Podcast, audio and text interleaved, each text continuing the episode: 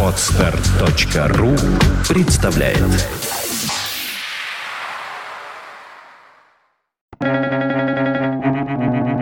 Свободное радио Компьюлента Подлых людей всегда удивляет, когда добрый оказывается умным. Люк де Клапье Вавинарг.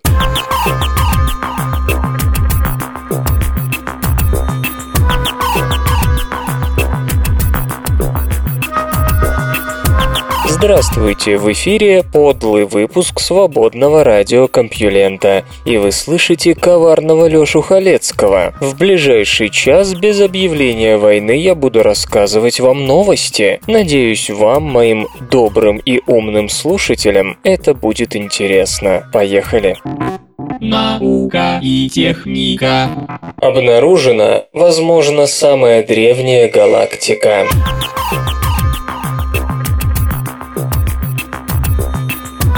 Астроном Вэй Джен из Университета Джонса Хопкинса и его коллеги, используя телескопы космического базирования Хаббл и Спитцер, отыскали весьма вероятного кандидата в галактике, возраст которого не превышает 475-505 миллионов лет после Большого взрыва.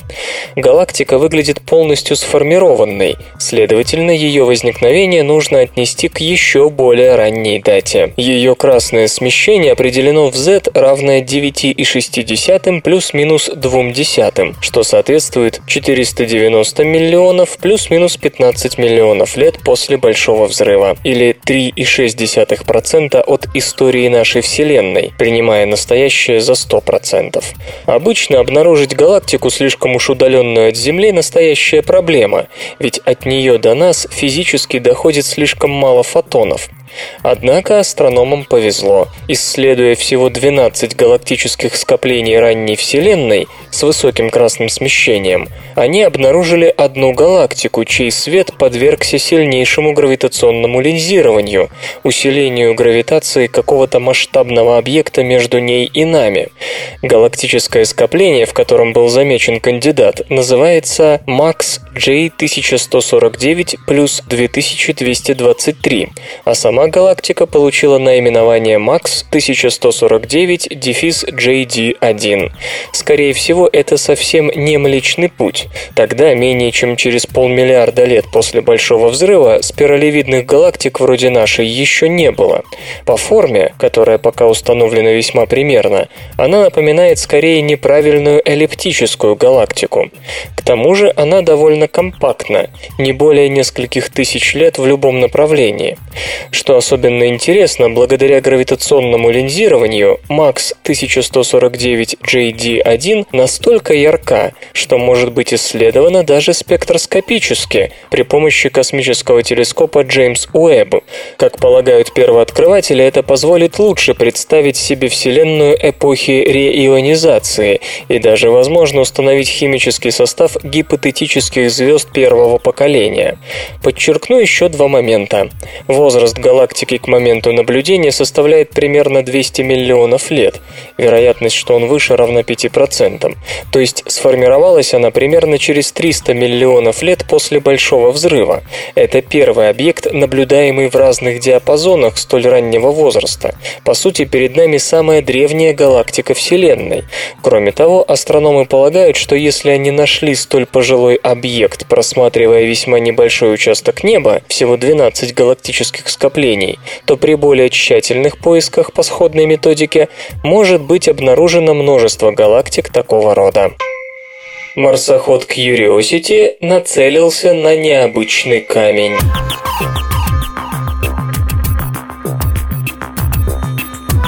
Ровер Curiosity выбрал первую цель для своего манипулятора – камень размером с футбольный мяч.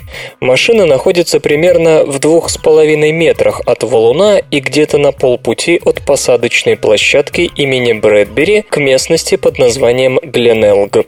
В ближайшие дни операторы дадут команду прикоснуться к камню спектрометром и сделать фотографии крупным планом. Булыжник назвали в честь Джейка Матеевика, который отвечал за операции на поверхности в проекте Mars Science Laboratory, детищем которого и стал Curiosity.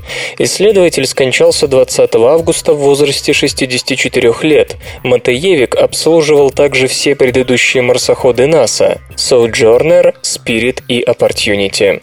Чтобы добраться до камня, ровер провел в дороге 6 дней, проходя по 22-37 метров в сутки. В Гленелге марсоход впервые попробует проанализировать порошок, от бурения породы. Здесь пересекаются три типа местности, причем одна из них светлее, а другая сильнее испещрена кратерами, чем та местность, по которой сейчас передвигается Curiosity.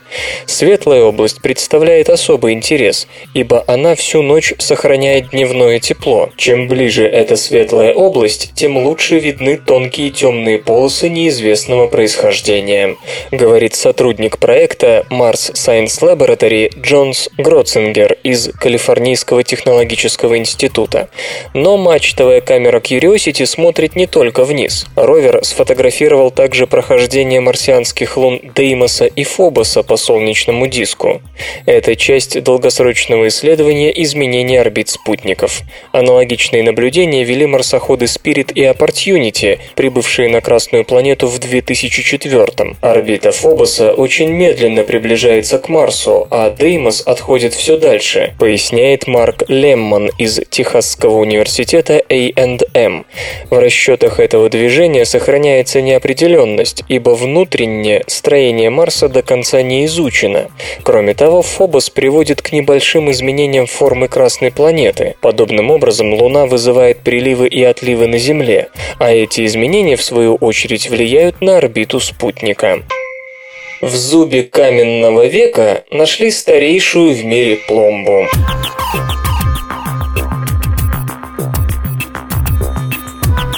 Простая насадка из воска, с помощью которой 6,5 тысяч лет назад укрепили сломанный зуб, названа старейшей пломбой известной науке.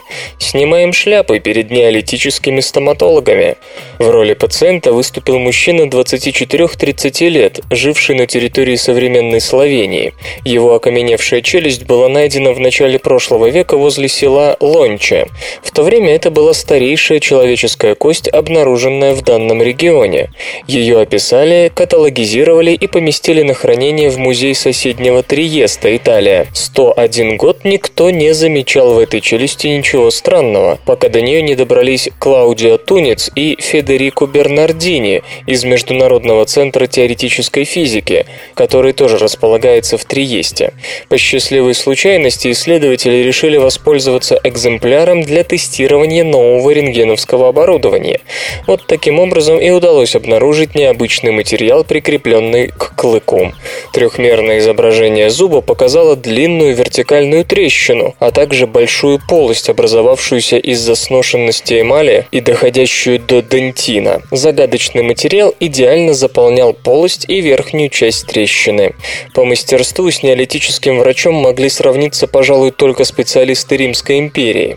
Инфракрасная спектроскопия показала, что это пчелиный воск, а радиоуглеродный Западное датирование дало ему и зубу около шести с половиной тысяч лет. Хотя нельзя исключить возможность того, что пчелиный воск использовался в ходе похоронного ритуала, а зуб треснул уже после того, как высох. Исследователи полагают, что такое объяснение маловероятно. Аккуратность, с которой был положен воск, говорит о том, что целитель закрывал обнажившийся дентин. К тому же о компетентности неолитических стоматологов свидетельствуют и другие находки. В 2001 году Дэвид Фрейер из Канзасского университета и его коллеги обнаружили отверстия, вероятно проделанные кончиком кремня, в 11 коренных зубах людей, живших 7,5-9 тысяч лет назад на территории Пакистана. При этом только 4 зуба несли признаки разрушения, но ни один из них не имел пломбы. Всегда очень трудно разобраться в целях манипуляций со скелетом и зубами, отмечает господин Фрейер. Но в данном случае, полагаю, проще всего предположить, что воск применялся в качестве пломбы. Пчелиный воск имело смысл использовать в качестве наполнителя по целому ряду причин. Температура плавления воска низка, поэтому он не только легко плавится, но и затвердевает при комнатной температуре. Так считает Стивен Бакли из Йоркского университета Великобритании, который вместе с коллегами недавно показал, что даже неандертальцы обладали кое-какими знаниями о медицине. К тому же, по его словам, пчелиный воск содержит мед и прополис, которые имеют антибактериальные и противовоспалительные свойства, о чем было известно еще древнеегипетским бальзамировщикам. Как остановить меланому в ее стремлении к мозгу?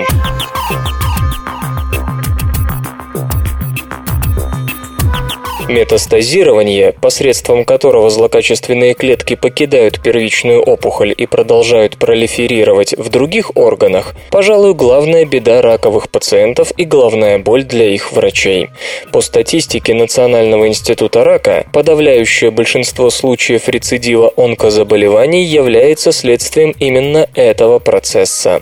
Все типы рака способны метастазировать в другие органы, не исключая головной мозг. В последнем случае случае, когда клеткам меланомы удается проникнуть в мозг, у больного остается всего несколько месяцев жизни. И вот теперь ученые из университета Тель-Авива, Израиль, похоже разгадали секрет того, что же так влечет клетки меланомы в головной мозг, а также смогли объяснить, как злокачественным клеткам удается выживать и размножаться в этих весьма непростых условиях. Эксперименты, результаты которых изложены в International Journal of Cancer, показали, что клетки меланомы продуцируют специфические рецепторы на два хемокина, имеющихся в тканях мозга. В результате эти рецепторы играют роль навигационных устройств, заставляющих раковые клетки двигаться в направлении источника хемокинов. Но нет худа без хоть какого-нибудь добра. Факт нацеленности рецепторов злокачественных клеток на хемокины мозга вполне можно использовать для разработки новых терапевтических препаратов, способных ингибировать одного из участников взаимодействия. Проще и лучше всего блокировать именно онкорецепторы, что позволит предотвратить столь опасную специфическую миграцию. Чтобы детально изучить поведение метастазов меланомы в головном мозге, исследователи культивировали в лабораторных условиях клетки мозга, а затем последовательно проанализировали проанализировали все вещества, экспрессируемые ими. Так удалось идентифицировать определенные рецепторы хемокинов в клетках меланомы, метастазировавших в мозг, и соответствующие им хемокины в выращенной клеточной культуре. Это опаснейшее совпадение, по мнению ученых, и должно притягивать злокачественные клетки к головному мозгу. Сообщается также, что исследователи разработали практический метод сравнения метастатических и неметастатических клеток клеток с идентичной генетической историей. Несмотря на то, что все эти клетки произошли от одной первичной опухоли, некоторые из них становятся метастатическими, в то время как большинство других находятся в спящем состоянии и не способны на подобное коварство. Собственно, результаты появятся, видимо, несколько позже, а пока можно надеяться на то, что это позволит авторам работы сфокусироваться на тех специфических генах, которые отвечают за метастаз и почему-то не функционируют, спят результат в неметастатических раковых клетках. Так, например, интересным и очень наглядным стал вот такой итог эксперимента по введению подопытным крысам неметастатических клеток меланомы. Последние живо проникли в головной мозг, но не смогли вызвать образование опухоли. Именно поэтому так важно наконец найти ответ на вопрос, от чего изначально идентичные злокачественные клетки все-таки различаются. Почему те клетки, что стали неметастатическими, развивались так, так, а не иначе.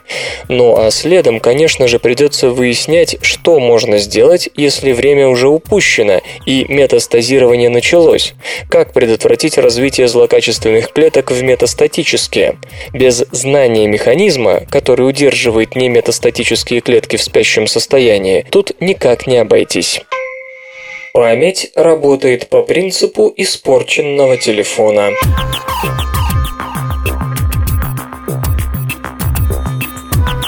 Наша память подвергается постоянному искажению, потому что, вспоминая какое-то событие, мы восстанавливаем в голове не его, но лишь последние воспоминания о нем.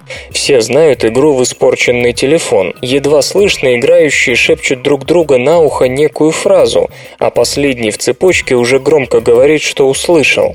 Обычно исходное сообщение в процессе такой передачи сильно перевирается. Исследователи из Северо-Западного университета утверждают, утверждают, что точно так же работает и наша память, с каждым разом все сильнее изменяя воспоминания. Трехчастный эксперимент длился три дня. В первый день его участники должны были запомнить расположение виртуальных объектов на экране монитора. На следующий день те же самые предметы, которые они рассматривали до этого, появлялись в центре, и человек должен был расставить их по своим местам. На третий день предполагалось выполнить то же самое, то есть расставить предметы по местам. При этом одни испытуемые проходили все три этапа, а другие только первый и третий, то есть теста на память на второй день у них не было. Как и ожидалось, выполнявшие задания на второй день показывали лучшие результаты на третий, ведь лишнее упражнение помогало вспомнить правильное местонахождение предмета. Но при этом даже те, кто выполнял промежуточное задание, не всегда могли вспомнить правильный ответ, и на следующий день они стремились расположить предметы так, как пытались это сделать вчера, пусть и неправильно. То есть на ту память, которая хранила информацию о правильном расположении, накладывалась другая, помнившая предыдущие неправильные действия. То есть, делают вывод исследователи, всякая новая попытка вспомнить обращается не столько к исходной информации, сколько к последнему воспоминанию на эту тему. Иными словами, воспоминания редактируют память. Наблюдения за электрической активностью мозга подтвердили этот вывод. Неправильному действию на второй день эксперимента соответствовали определенные сигналы, и если на третий день эти сигналы были достаточно сильны, предмет закреплялся на неправильном месте. Если же неправильные сигналы второго дня ослабевали, то воспоминание о расположении предмета больше соответствовало тому, что человек видел в самый первый день. В таком случае фраза «я помню это так ясно, как будто это было вчера» не имеет никакого смысла. Мы помним не само событие, а наше последнее воспоминание о нем. Неудивительно, что у некоторых людей память буквально выворачивается наизнанку. Они приписывают кому-то чужие слова, меняют черное на белое, а о плохих временах говорят с мягкой ностальгической улыбкой. В то же время нельзя не признать, что в мозгу должен быть какой-то механизм, препятствующий препятствующий такому искажению, иначе само понятие памяти давно потеряло бы всякий смысл. Железо и гаджеты. Valve готовит свои первые аппаратные разработки.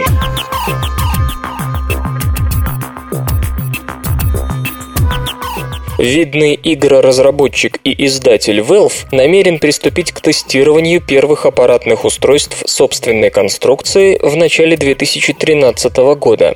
Об этом заявила Джерри Элсворт, руководитель подразделения аппаратных решений компании. Над чем именно работает Valve – загадка. Ранее сообщалось, что компания может выпустить стационарную игровую приставку, которая будто бы составит конкуренцию PlayStation 3, Xbox 360 и Wii по слухам, консоль будет построена на процессоре Intel Core i7 и оснащена дискретным графическим ускорителем NVIDIA.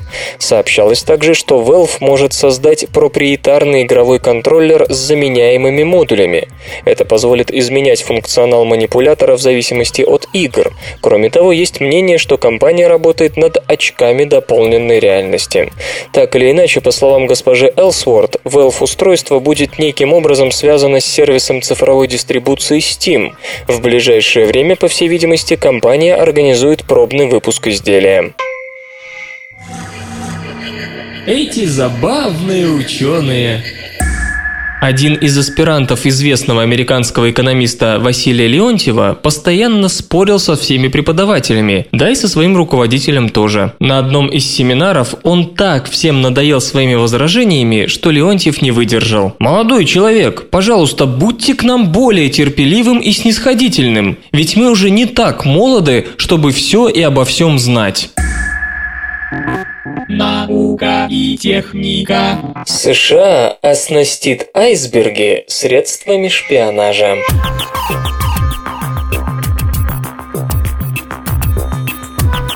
Таяние арктических льдов трудно назвать беспрецедентным. Всего несколько тысяч лет назад, во время голоценового климатического максимума, льда над Северным полюсом летом уже не было. Сомнительно и грядущее вымирание полярной или тропической флоры и фауны. Белый медведь как-то пережил безледный период, и не один он. Не исчезли и коралловые рифы северного полушария. Мощь тогдашнего потепления значительно превосходила нынешнее, и тем не менее никакого катастрофического вымирания не случилось. Оно произошло лишь в период последующего похолодания, сопровождавшегося быстрым опустыниванием Сахары. И все же кое-какие новые сложности с таянием льдов начнутся. США не ратифицировали Конвенцию ООН по морскому праву, зато ее подписали мы, причем России, если удастся доказать геологическое родство хребта Ломоносова с Евразией, достается большая часть дна Северного Ледовитого океана, включая, к примеру, Северный полюс. Учитывая, что там предположительно находится 13% мировых запасов нефти, не говоря уже о газе, понятно, что у Соединенных Штатов эта история не вызывает ни восторгов, ни желания присоединиться к конвенции. Воевать из-за этого мы, понятно, не будем, но средства психологического давления на конкурентов не помешают. Несмотря на полную уверенность США в том, что между их подводным флотом, а надводный в Арктике с учетом численности американских ледоколов не слишком эффективен, и российским лежит неизбывная пропасть, дополнительные военные аргументы кажутся штатам необходимыми. Подводная лодка не сферический боевой корабль в вакууме, с ней все зависит от тактики применения. Так, в свое время СССР вступил в войну, имея больше подводных лодок, чем, скажем, Англия, Германия и Италия вместе взятые к началу Второй мировой. Не секрет, что результативность подводного флота экс-страны оказалась при этом очень низкой. За месяц участия в боях даже меньше, чем у Италии. Ведь тут все решает умение использовать оружие и условия для его применения. Более всего уязвимой подводную лодку делает ее шумность, а шумит на ней все – механизмы, винты и даже обтекающая лодку вода. В современном подводном флоте действует принцип «кто первым услышал, тот и победил». Слышит же первым тот, у кого ниже уровень собственной шумности и лучше поставлена акустическая разведка. Поэтому одной из главных задач в подводном кораблестроении считается снижение шумности. Программы развития атомных подводных лодок в США подчинены именно достижению минимальной шумности, и здесь они преуспели больше нас, не считая единичные российские подводные лодки. Активный поиск противника – дело более сложное. Средства такой разведки на подводных лодках США и России очень разные. У нас лучше поставлено дело с обнаружением кильваторного следа, у американцев с акустической аппаратурой. Но по технической эффективности, как ни странно, в целом близки. А вот системная противолодочная борьба против чужого флота в бассейне Северного Ледовитого океана проблематична. Буй с самолета не сбросить. Надводные противолодочные корабли до полного таяния льдов даже летом мало на что способны. Полярным днем Арктика покрыта облачностью, затрудняющей воздушную и космическую разведку. Ночью спутниковое слежение вообще проблематично. Кроме прочего, еще и из-за электромагнитных эффектов северного сияния. Чтобы переломить ситуацию, Управление перспективных исследований Министерства обороны США намерено использовать нетрадиционные носители средств такой акустической разведки. В первую очередь речь идет об автономных необитаемых подводных аппаратах и креплении разведывательных автоматизированных систем сбора и обработки акустической информации к нижней части айсбергов. Предусмотрено также оснащение системами электромагнитного слежения, попросту радарами всех типов надводной части ледовых гор. Все это часть более обширной программы Assured Arctic Awareness, в рамках которой корпорация Science Applications International в прошлом месяце уже выиграла контракт на 2 миллиона долларов. Floats, так называется подраздел программы по использованию айсбергов, одновременно будет следить как за подводными, так и за надводными судами, используя одно и то же оборудование. Недостатки арктических вод в смысле трудностей разведки должны стать преимуществом. В публичном сообщении о тендере на разработку таких приборов DARPA предлагает развернуть системы, которые могли бы использовать отражение звука под водой от поверхностного льда для увеличения эффективности поиска противника. Пока же лед только мешает. Кроме того, того, системы электромагнитного слежения должны иметь возможность улавливать сигналы радаров надводных кораблей. Радары применяются кораблями, идущими через лед для его заблаговременного обнаружения. Все мы помним план Orange. Штаты наверняка уверены в эффективности принимаемых решений, так же, как были уверены в эффективности своих планов в декабре 1941, августе 1964 или 2001 года. Впрочем, высока вероятность, что все эти усилия напрасны, а США готовят сражение с воображаемым противником. Арктический морской лед поставил антирекорд спутниковой эры.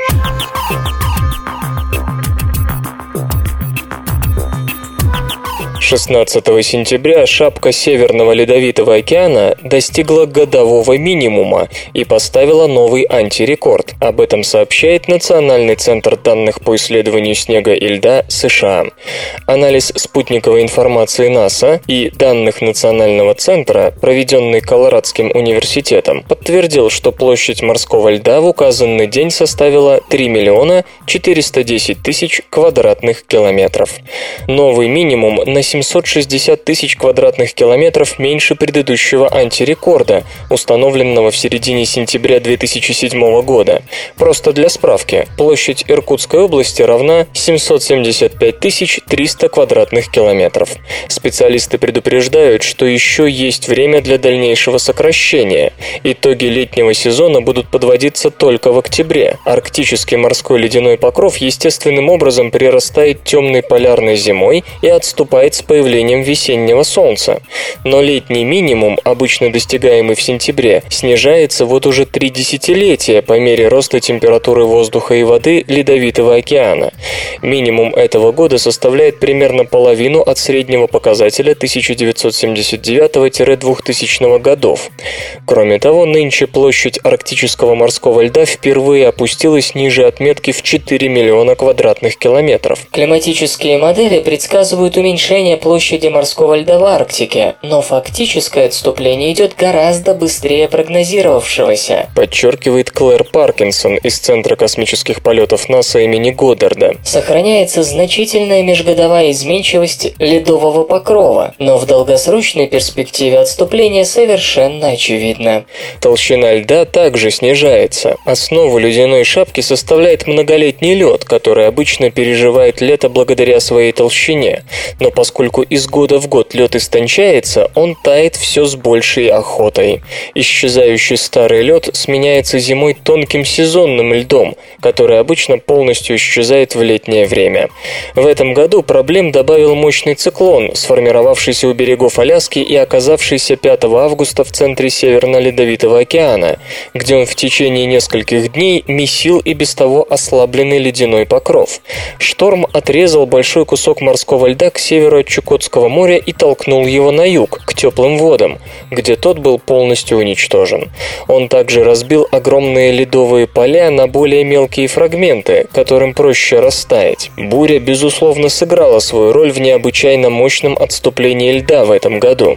Но точно такая же буря, случись она десятилетия назад, когда лед был толще и занимал больше места, скорее всего, не имела бы столь сильного воздействия, ибо лед тогда не был так слаб, как сейчас раз. Данные о концентрации льда ученые НАСА получают благодаря микроволновым инструментам зондов оборонной метеорологической спутниковой программы, а информацию о ветре предоставляют национальные центры прогнозирования окружающей среды.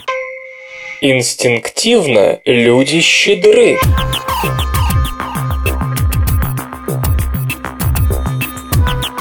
Если людям не давать времени на размышления, они поступают с большим благородством. Вопреки распространенному представлению, по умолчанию наши инстинкты заставляют нас быть более открытыми к сотрудничеству с другими, а эгоистами мы становимся тщательно взвесив все «за» и «против». Именно поэтому попрошайки, стучащиеся в дверь, получают больше милостыни, чем организаторы благотворительных кампаний, рассылающие электронные письма с просьбой о пожертвовании исследованиях. И именно поэтому работают снимки голодающих детей, а список фактов никого не трогает. Да и в целом решение о героическом поступке человек чаще всего принимает в тех случаях, когда счет идет на секунды, например, спасает эпилептика, упавшего на рельсы перед приближающимся поездом метро. Обратите внимание, объясняет Дэвид Рэнд из Ельского университета. Такие люди обычно говорят потом «я не думал об этом, я просто взял и сделал». В книге «Мышление быстрое и медленное» лауреат Нобелевской премии по экономике Даниэл Канеман утверждает, что большинство решений мы принимаем в результате борьбы двух мозговых процессов. С одной стороны, у нас есть быстрые интуитивные мысли, которые зачастую порождаются эмоциями. Им противостоит контролируемое размышление. Так вот, дабы понять, что именно советуют нам эти два процесса, господин Рэнд, работавший тогда в Гарварде, и его коллеги провели 10 экспериментов. Опишем первый из них. Участников разбили на группы по 4 человека и вручили им примерно по 40 центов. Каждый имел право самостоятельно решить, сколько внести в общий котел, зная, что получившаяся сумма будет удвоена и разделена поровну между четырьмя. При этом никто не знал, сколько пожертвовал сосед. Несложная математика подсказывает, что самая выгодная стратегия эгоистическая. С другой стороны, если расщедрятся все участники группы, то все в итоге и выиграют. Тот, кто принимал решение менее чем за 10 секунд, отдавал в среднем почти 70% своих денег. Тот, кто думал дольше, клал в бочку чуть более половины выданной суммы. Последующие эксперименты подтвердили результат. Тот, кого просили вспомнить что-нибудь простое, раскошеливался активнее, чем тот, кого заставляли задуматься. Тот, кого намеренно убеждали принять решение сразу, превосходил в щедрости тех, кому приказывали ждать 10 секунд. Но это не значит, что люди инстинктивно щедры, отмечает господин Рэнд. Тот же автоматический импульс может подтолкнуть нас к тому, чтобы съесть коробку конфет в одиночку. Змеи вышли из-под земли.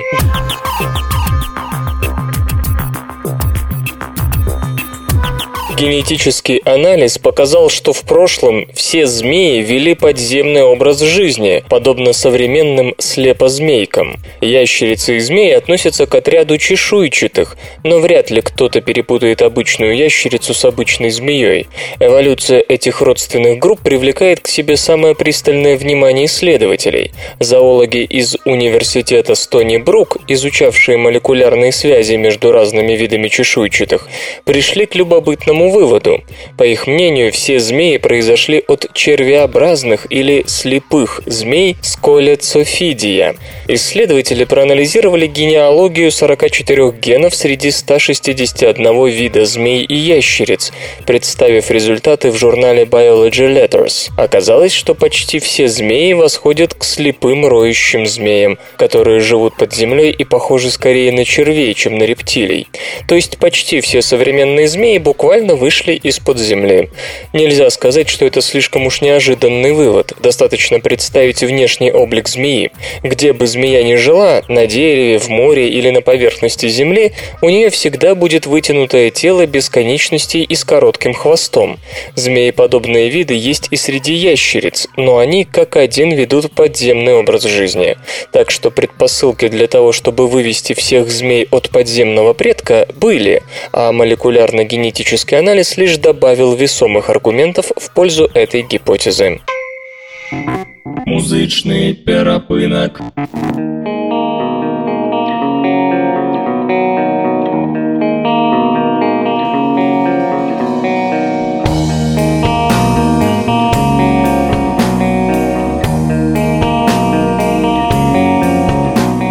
Сегодня в эфире свободного радиокомпьюлента группа «Грааль», а получать эстетическое удовольствие мы будем от песни «Корабли». Ветер уносит слова и так нереальны твои голоса. Море качает волной,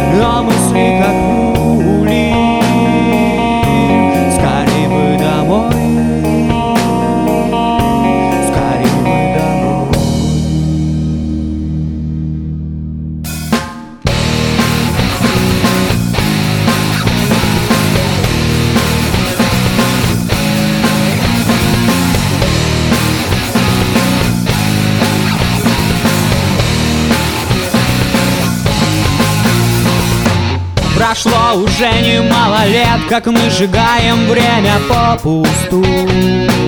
И мы плывем по всем морям и колесим по всем дорогам Мы стираем пятна с глобуса. Нас не пугали никогда огонь, вода, ведь впереди земля. И уходили навсегда, сжигая старые мосты Не отступали никогда Оставляя за собою вечность. Корабли мои уходят в неизвестность. Корабли мои уходят в неизвестность. Корабли мои уходят в неизвестность. Корабли мои уходят в неизвестность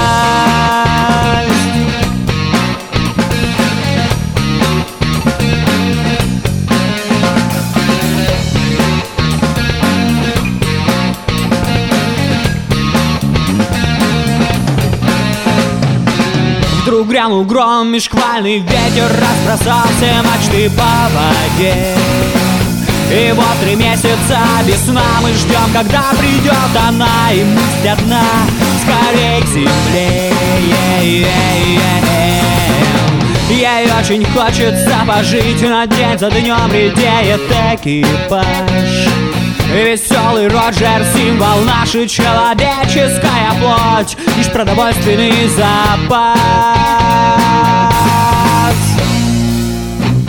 Оставляя за собою вечность. Корабли мои уходят в неизвестность. Корабли мои уходят в неизвестность. Корабли мои уходят в неизвестность. Корабли мои уходят в неизвестность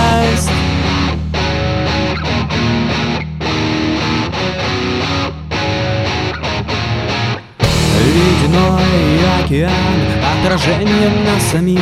Каждый час, каждый миг не разделишь на двоих. Океан, забери, забери меня с собой. Я давно ищу свой берег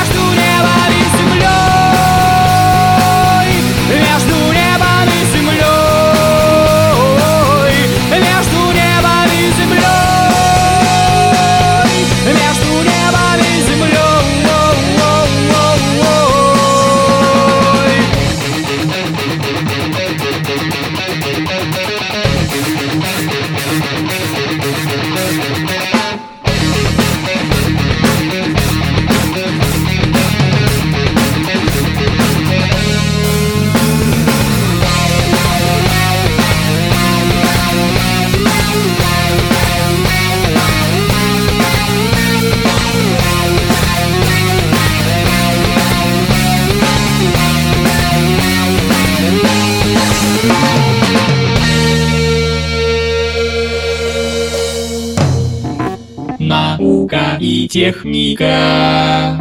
Пауки ловят насекомых на ультрафиолетовую приманку.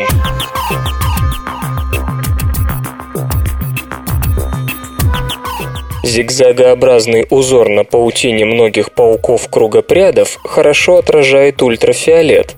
Как полагают зоологи, это помогает паукам ловить насекомых-опылителей, чьи глаза настроены на этот диапазон.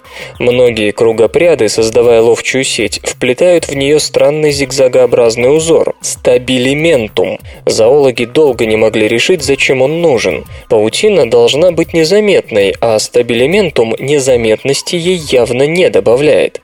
Объяснения предлагались разные. Одни считали, что узор отпугивает птиц, другие, что привлекает брачного партнера. Третьи полагали, что стабилиментум все же играет какую-то роль в маскировке и даже защите от солнца. Не опровергая ни одно из этих предположений, исследователи из университета Инчхона, Южная Корея, предлагают собственное объяснение. Они выяснили, что паутина, которая образует стабилиментум, обладает особыми ультрафиолетовыми отражающими свойствами. Если посмотреть на этот узор в ультрафиолетовом свете, то окажется, что он просто сияет отраженным ультрафиолетом по сравнению с обычной паутиной.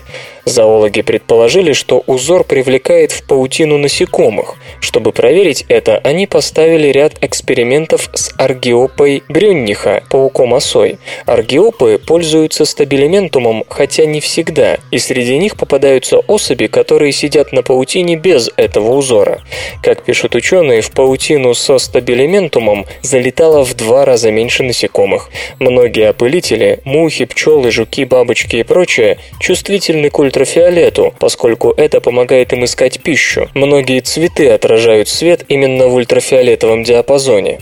Авторы работы не исключают, что исходно такой зигзаг на паутине был необходим в каких-то других целях, к примеру, чтобы стабилизировать паутину. Однако впоследствии к этой функции могла добавиться и иная, когда пауки решили обратить способность своих жертв видеть ультрафиолетовый свет в свою пользу. В США заработала опытная приливная электростанция нового типа.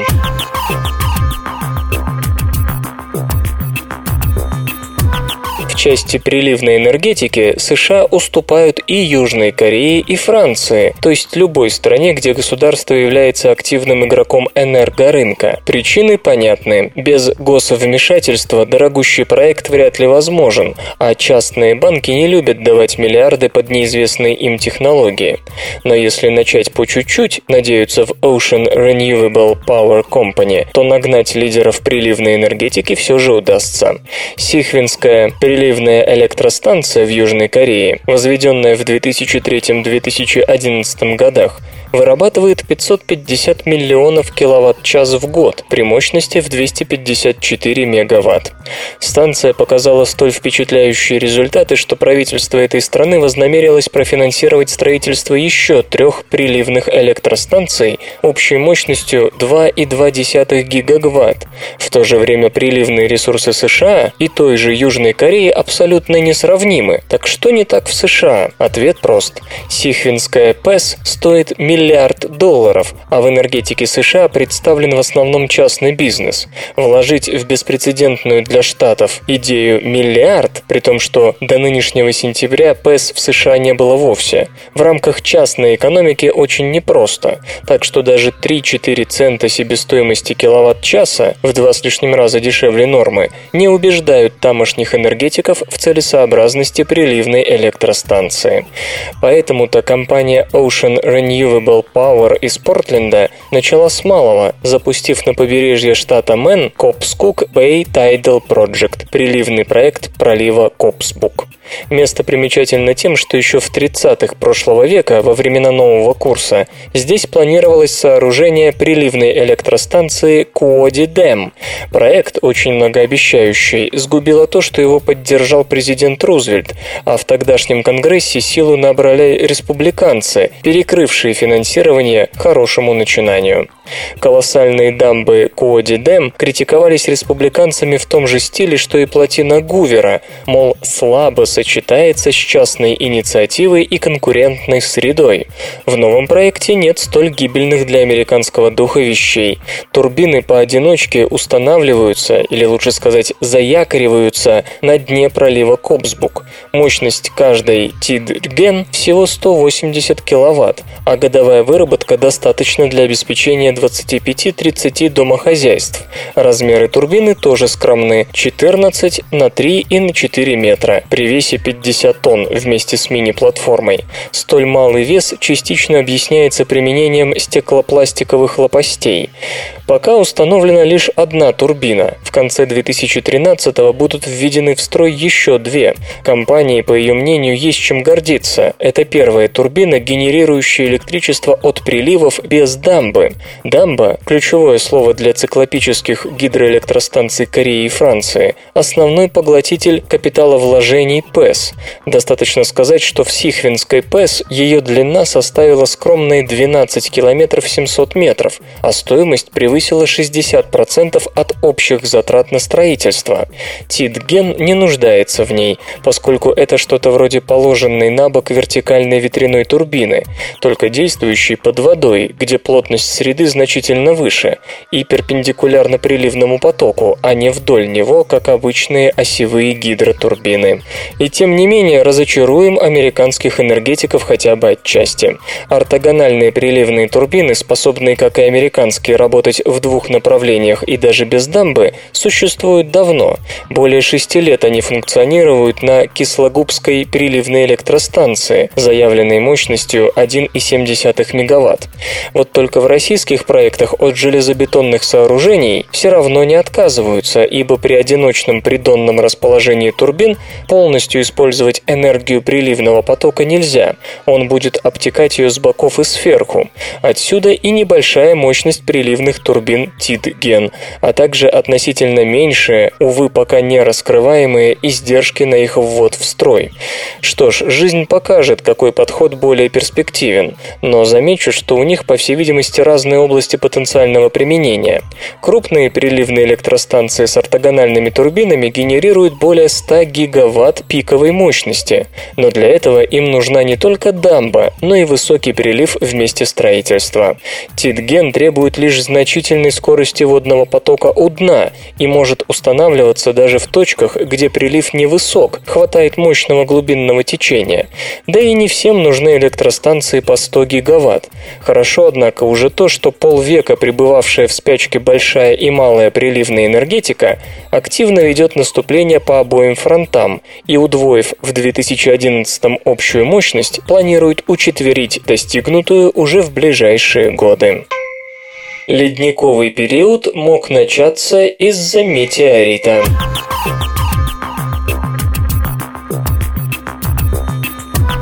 Два с половиной миллиона лет назад у берегов Антарктиды в океан врезался астероид размером с гору.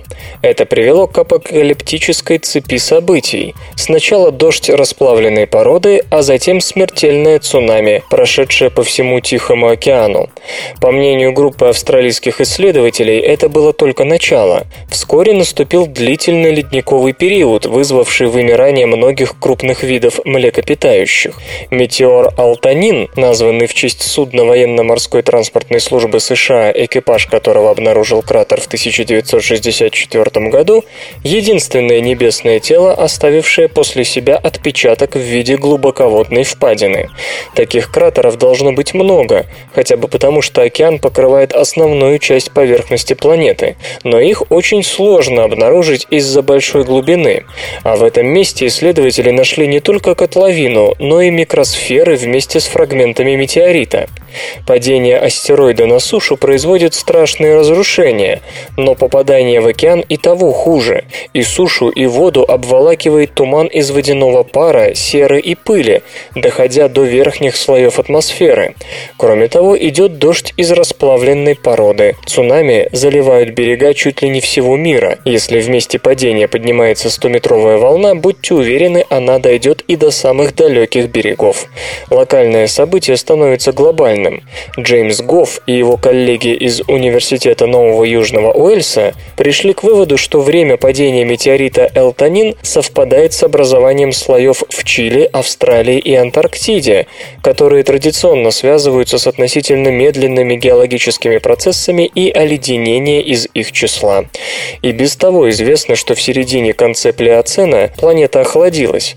Господин Гофф просто предлагает считать, что материал, выброшенный падением Элтонина на огромную высоту, заставил медленно менявшийся климат Земли в одно мгновение пройти критическую отметку.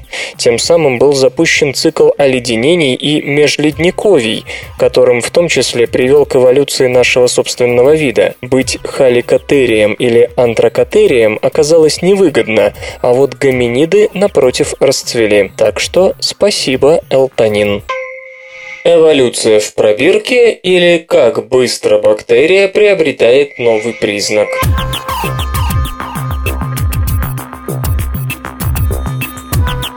Эксперимент позволил увидеть три молекулярных этапа эволюции, в ходе которой бактерии научились использовать в качестве источника энергии новый субстрат, до сих пор недоступный для них. Опыт, который поставили исследователи из Мичиганского университета, длился больше 20 лет. Начался он в 1988 году, а его результаты были опубликованы только сейчас в журнале Nature. Обычно в таких случаях речь идет о длительных эволюционно-экологических наблюдениях. В общем, так оно и было, только ученые наблюдали не за птицами и зверями, а за бактериями. Их интересовало, как будет двигаться эволюция кишечной палочки, которую поставили в трудные условия. Бактерии расселили по 12 культурам и обеспечили их питательными веществами, но только на несколько часов роста. На следующий день им снова давали питательные вещества, которых опять хватало лишь на несколько часов. Смысл эксперимента был в том, чтобы заставить бактерии использовать альтернативные источники энергии. К 2008 году одна из 12 культур вдруг стала интенсивно расти. Оказалось, бактерии научились использовать лимонную кислоту. Ее добавляли в питательную смесь, но обычно кишечная палочка лимонную кислоту не замечает. В течение всей этой истории через каждые несколько тысяч поколений из бактериальных колоний отбирались образцы. Из них можно было взять ДНК для анализа мутаций, а можно было пустить снова в рост. То есть как бы отмотать эволюционную ленту чуть назад и запустить ее заново с предыдущего кадра. Чтобы представить объем работы, с которым пришлось столкнуться ученым, достаточно сказать, что за время эксперимента у бактерий сменилось более 56 тысяч поколений. Кишечные палочки научились использовать лимонную кислоту где-то в районе 31 тысячного поколения, но происходило это не сразу, а в три этапа. Сначала, по словам авторов статьи, в бактериальной клетке происходит подготовка почвы для будущих изменений.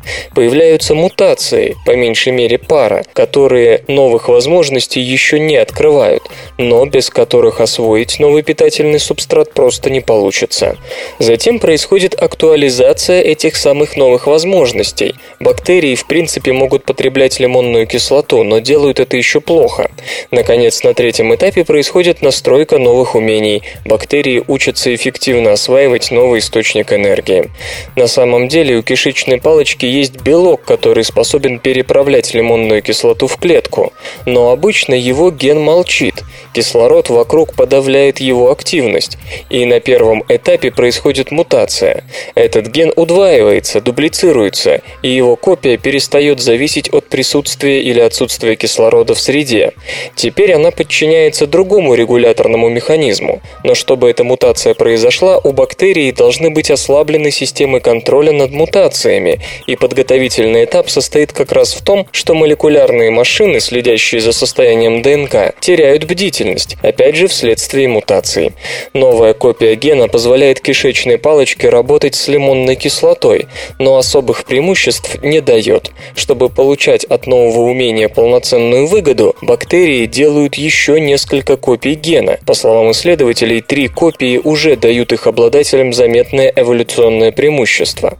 Авторы подчеркивают, что использование лимонной кислоты в качестве источника энергии – абсолютно новая черта для кишечной палочки, так что им в буквальном смысле удалось воссоздать эволюцию. Кроме того, они экспериментально показали, что возникновение нового признака требует не одной мутации, а комплексного изменения в геноме, даже если речь идет о таком простом организме, как бактерия.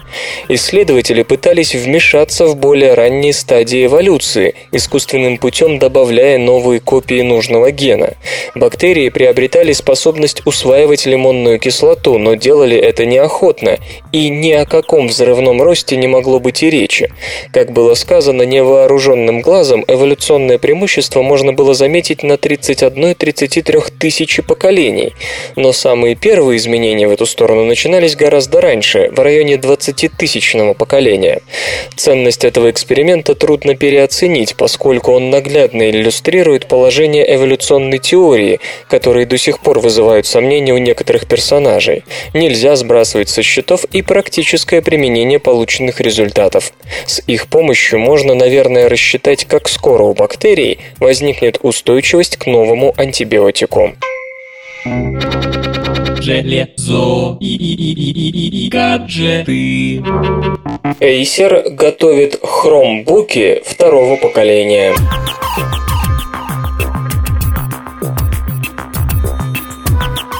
Компания Acer, по информации осведомленных сетевых источников, вот-вот представит портативные компьютеры нового поколения под управлением операционной системы Google Chrome OS. Так называемые хромбуки рассчитаны на работу прежде всего с веб-приложениями и онлайновыми сервисами.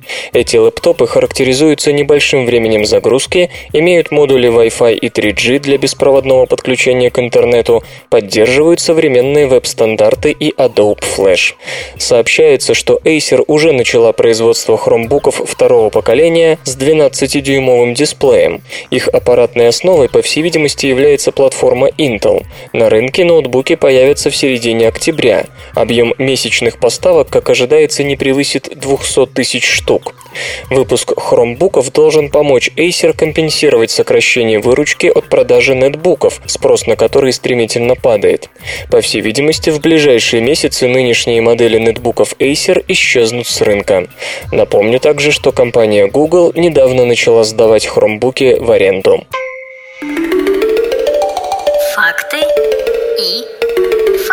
Фактики. Знаете ли вы, что земля острова Кимолос, входящего в группу Кикладских островов в Эгейском море, состоит из жирного мыльного вещества, которое жители острова с незапамятных времен используют в качестве мыла. Они моются им и стирают белье, а когда идет дождь, остров покрывается мыльной пеной.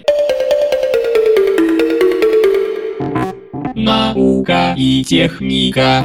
Интерфейс контакта графен-металл влияет на электрон-транспортные свойства всего материала.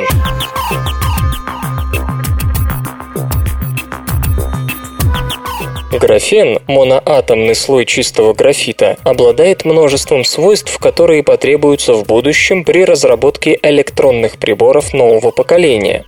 Однако прежде нужно хотя бы иметь возможность создавать электрические контакты, которые могли бы соединить графен с внешним миром.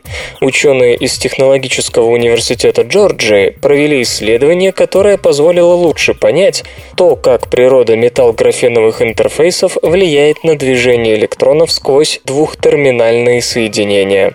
В данном случае лист графена с двумя металлическими контактами.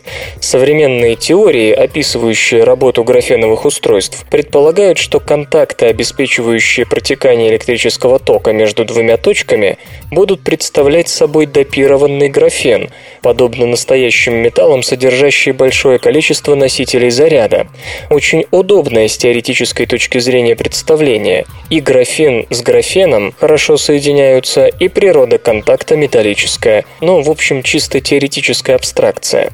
Однако в реальных электронных приборах электрические контакты представляют собой переходные металлы, которые в случае графена будут образовывать с ним химические связи. К сожалению, при формировании ковалентных связей происходит частичное или даже полное разрушение уникальных электронных свойств графена. Вот почему при переходе от теоретической абстракции допированный графеновый контакт к реальности, вопрос о транспорте электронов становится чрезвычайно важным. Авторы работы исследовали движение электронов на границе между графеном и титановым контактом, проведя квантово-механические расчеты, основой для которых послужили уже известные базисные модели, а также реальные свойства образующих соединения материалов. И вот итог. Электроны на границе графен-металл ведут себя подобно свету, падающему на кристалл.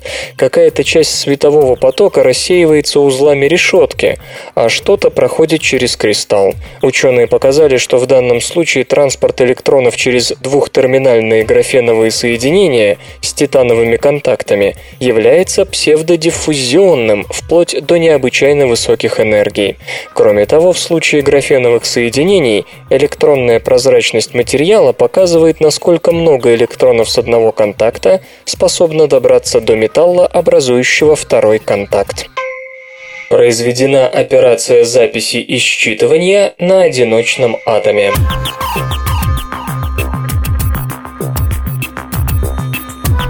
Группа австралийских исследователей создала первый работающий квантовый бит – кубит, основанный на спине одиночного электрона одиночного атома. Для записи и считывания физики использовали спин электрона одиночного атома фосфора, находившегося на кремниевой подложке. Это действительно ключевое достижение в направлении реализации кремниевого квантового компьютера, базирующегося на одиночных атомах, отмечает один из авторов исследования профессор Эндрю Дзурак из Университета Нового Южного Уэльса. Напомню, в 2010 году в аналогичной конфигурации той же группе уже удавалось считывать информацию спины электрона одиночного атома.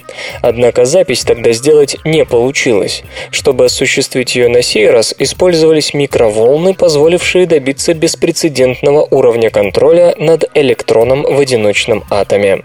Следующей целью группа называет комбинирование двух таких кубитов для создания логического вентиля, базового элемента будущей квантовой электроники.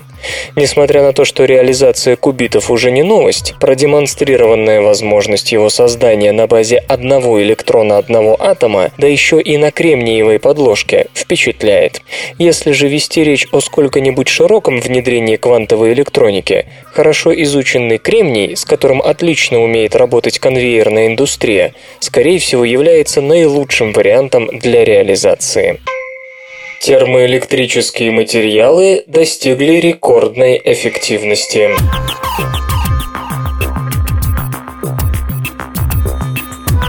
Меркурий Канатидис, химик из Северо-Западного университета США, создал материал с эффективностью термоэлектрической генерации ZT равной 2,2. Средняя КПД более 20%. Лучший предшествовавший рекордсмен мог рассчитывать лишь на ZT равное 1,8. Кстати, знаете ли вы, что современные термоэлектрические холодильники имеют ZT от 0,3 до 0,6, что в 6 шестеро ниже показателей обычных испарительных холодильников. Новый же материал, состоящий из зерен теллурида свинца и теллурида стронция, а также небольшого количества натрия, добился эффективности, равной лучшим традиционным холодильникам, что бесспорно повышает перспективы термоэлектрических устройств такого типа на рынке. Коэффициент ZT выражает соотношение способности термоэлектрического материала давать ток определенного вольтажа, проводить электричество, чем выше, тем лучше, ибо тем меньше потери, и тепло. Чем ниже, тем лучше, чтобы полнее успеть преобразовать его в электричество. Чтобы добиться такой эффективности, химикам пришлось сочетать зерна разной размерности, состоящие из разных же материалов. Самые большие зерна, теллуриды свинца, имеют диаметр в сотни, даже тысячи нанометров.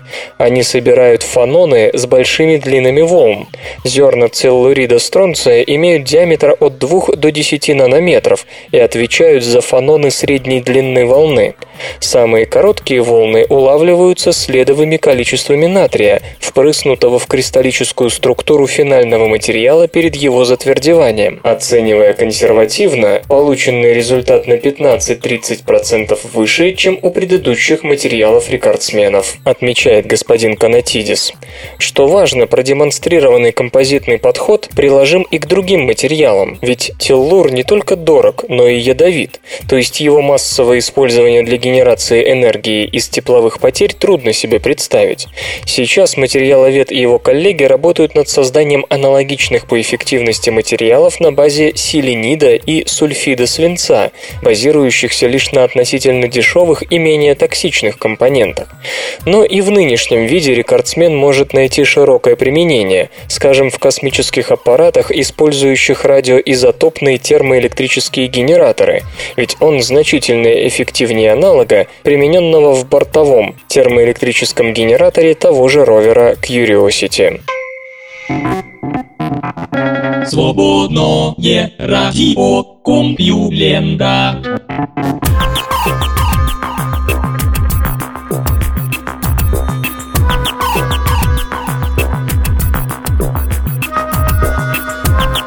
Потлый выпуск СРК подошел к концу. Загляните на сайт компьюлента.ру, там новостей еще больше. Ну а меня, Лешу Халецкого, вы обязательно услышите завтра. Обещаю и держите себя в руках.